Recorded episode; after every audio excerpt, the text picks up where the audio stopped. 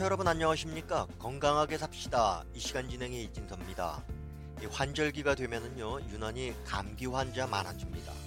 낮과 밤의 기온 차이가 심한 것이 이유가 될 텐데요. 감기에 걸리면 보통 콧물이 줄줄 흐르지만 또 어떤 때는 다른 증상은 딱히 없는데 기침이 멈추지 않고 나올 때도 있습니다. 이러한 감기는 여러 종류가 있는데요. 오늘은 감기의 유형과 증세에 대해서 동의사 강유 선생님의 도움 말씀 듣겠습니다. 선생님 안녕하세요. 예, 기자님 안녕하세요. 네. 이 가장 흔히 우리가 볼 수 있는 것이 콧물 감기인데요. 왜 그런가요? 네, 콧물 감기는 그 콧물하고 감기는 항상 이렇게 밀접한 관계를 가지고 있습니다. 감기 상식 모르는 사람도 콧물을 훌쩍거리면 이게 감기 걸린 게 아닌가 하는 정도로 감기와 콧물은 연관되어 있습니다.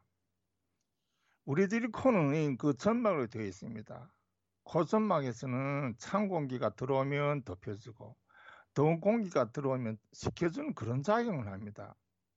이렇게 외부에서 들어오는 공기를 우리 몸에 맞는 적당한 온도로 기관과 피 전달해야 호흡기 탈이 없습니다.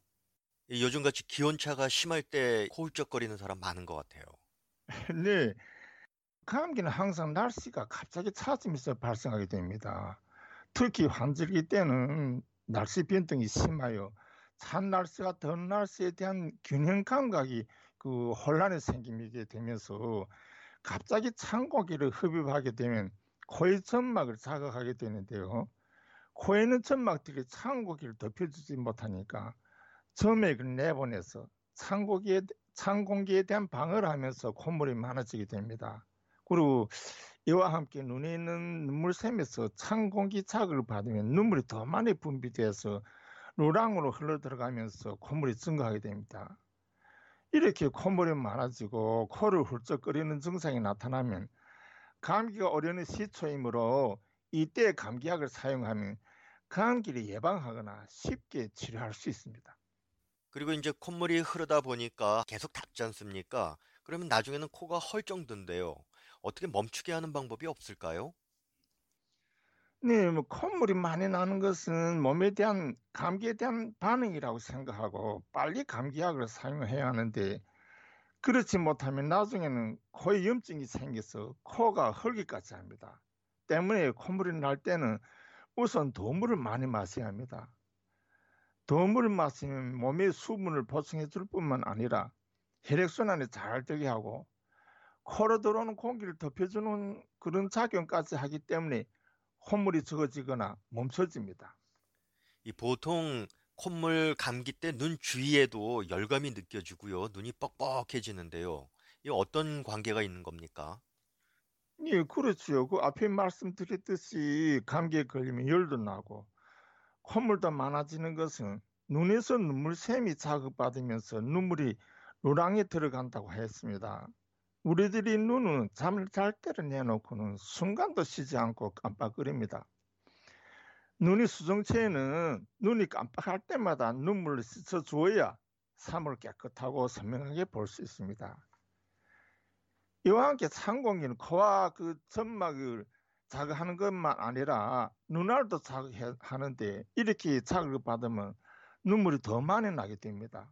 그리고 감기로 해서 열이 나면 눈알에도 열이 전달되기 때문에 그 열을 식히려면 눈물이 더 많이 나게 해야 합니다. 그런데 열로 해서 눈물이 그 증발하거나 눈물샘이 이상이 생겨서 눈물이 제대로 흘러나오지 못하게 하면 눈알이 뻣뻣하고 피가 지게 되는 것입니다. 그리고 이제 콧물 감기 다음에 많이 볼 수 있는 게 기침 감기 아니겠습니까? 네, 그렇죠. 감기는 그 기침은 음식이 반찬처럼 따라다니는 이 증상 중의 하나입니다. 특히 기관지가 약한 사람과 호흡기에 질병이 있는 사람일수록 감기 때면 기침을 하게 됩니다. 사람이 기관지도 그 점막을 되어 있습니다. 코에서 식히지 못하거나 또 덮이지 못한 공기가 흡입되면 기관지 점막에서 점액이 분비되는데 이런 점액이 많아지면 그것을 기관지 밖으로 내보내기 위해서 연축 작용을 하는데 그것이 기침입니다. 기침을 하면 가래가 나오는데 이런 원인에 의한 것입니다. 그리고 기관지가 약하나 호흡기에 질병이 있는 사람일수록 감기에 걸리지 않도록 조심해야 합니다. 그리고 감기에 걸렸다면 반드시 마스크를 하는 것이 바람직합니다. 마스크는 호흡기 질병을 예방하거나 호흡기 성 전염병 전파를 막아주는 가장 그 효과적인 방역 수단 중의 하나입니다. 그렇군요. 그리고 기침 감기에 동반이 되는 것이 가래인데요. 이 가래를 삭히는 데는 도라지가 좋다고 하는데 이 도라지 어떻게 해서 먹어야 되는 겁니까? 네, 도라지는 그 담을 사귀고 기침을 멈추게 하는 이런 성분과 가래를 사귀는 성분인 사포닌이 많이 들어 있습니다. 도라지에 들어있는 이런 성분은 기침하면서 가래가 많이 나고 또 숨이 찰 때, 그리고 숨을 쉴 때 목에서 그르릉 소리가 날 때와 인후가 붓고 아플 때 사용합니다.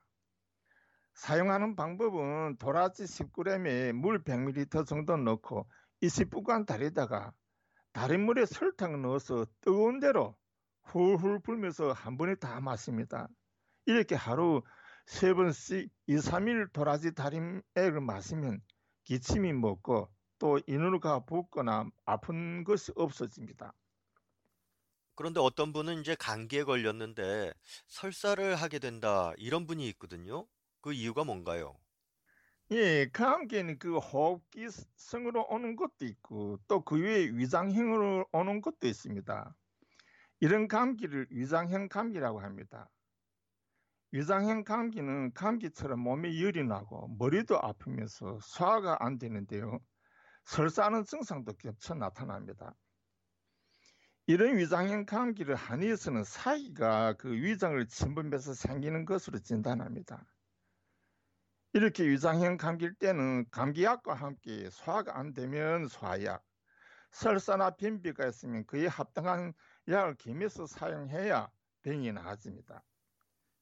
그리고 우리가 보통 알고 있는 것이 감기를 한번 앓고 나면 몸에 면역이 생기기 때문에 이 감기에 안 걸린다 이런 말이 있는데 또 어떤 분은 감기를 아주 겨울 내내 달고 사는 분이 있거든요. 이거 어떻게 되는 거죠? 네, 홍역과 같은 이런 전염병은 한 번 앓고 나면 민력이 생겨서 다시 홍역을 앓지 않지만 감기는 앓았다고 해서 민력이 생기지 않는다고 생각합니다. 감기를 달고 사는 사람은 우리 주위에 많이 보게 됩니다. 감기에 자주 걸려서 앓으면免疫이 떨어졌다고 하는데요. 면역이 그 면역력은 사람마다 그 기준치가 다릅니다. 남자일 경우에는 어린이와 노인에서 많이 나타나고 여자들 경우에는 여러 가지 복합적인 생체 원인에서 나타나기 때문에 한마디로 면역이 떨어져서 감기에 자주 걸린다고는 이렇게 말할 수는 없습니다. 여자에서는 생리가 고르지 않은 것 때문에 그리고 몸에 냉이 있기 때문에 또는 갱년기에 감기가 자주 걸리는 것을 임상에서 자주 보게 되는데요. 주된 원인은 몸에 냉이 있어 체온이 낮은 사람에게서 그 감기가 자주 오는 것으로 나타난다고 할 수 있습니다. 그리고 민간에서 하는 얘기가 감기에 걸리면은 땀을 내고 푹 자라 이러는데요. 이 땀을 내야 하는 이유는 뭔가요? 이 땀을 내라 하는 것은 찬 날씨 때문에 걸린 감기 때문입니다. 찬 날씨 때문에 감기에 걸리면 피모가 수축되면서 몸에서 혈액순환이 잘 안 될 뿐만 아니라 몸에 생긴 탄산가스를 제대로 제대로 배출하지 못합니다.